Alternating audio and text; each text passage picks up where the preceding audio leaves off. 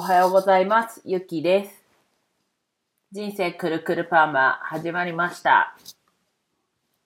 と今日は、えっと、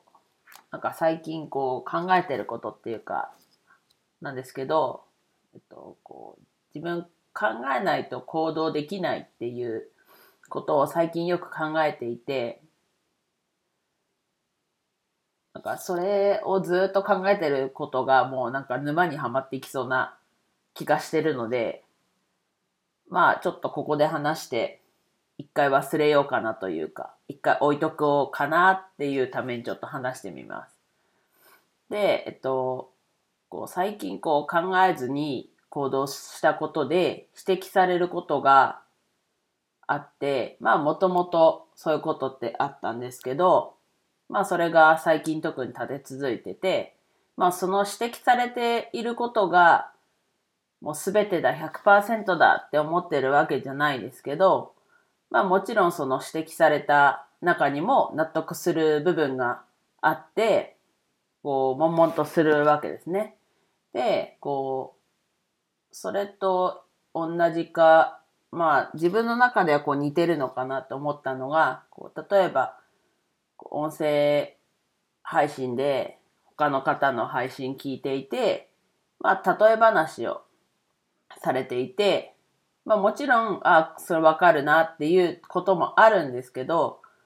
こう、共感できない方が多いなっていう体感が実際どうかはちょっとわからなくて、体感として共感できないことが多くて、まあ、なんだろう。その共感できないっていうのが気になっちゃって、こう、周りの人は大体こう思ってるのかなとか、まあそれも100%その人の例え話を自分以外みんなわかるってわけじゃないと思うんですけど、まあ周りって普通、普通っていう言葉はちょっとあれですけど、大体の人は、まあ言い方変えてるだけですけど、大体の人は、なんだろう、それに共感するのかなって思うと、こう、相手のことを考えて行動するっていうのが、こう、天の弱なのか、頭のネジが自分足りてないのかわかんないですけど、こ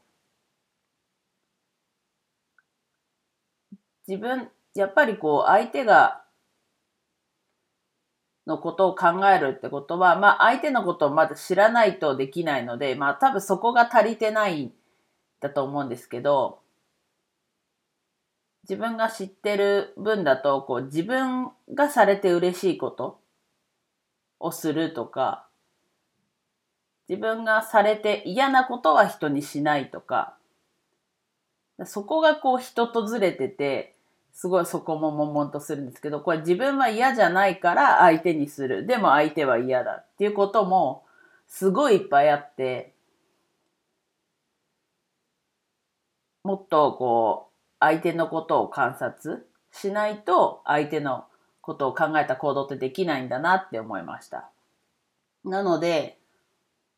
まず行動する相手のことを観察するっていう行動だったりもですし、まあそもそもこうやって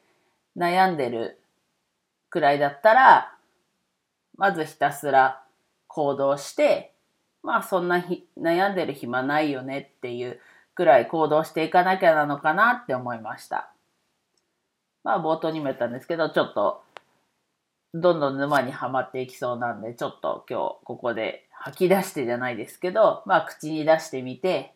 まあ改めて今日からもコツコツと積み上げていきたいなって思いました。では以上です。お聞きいただきありがとうございました。今日も一日楽しく過ごしましょう。ゆきでした。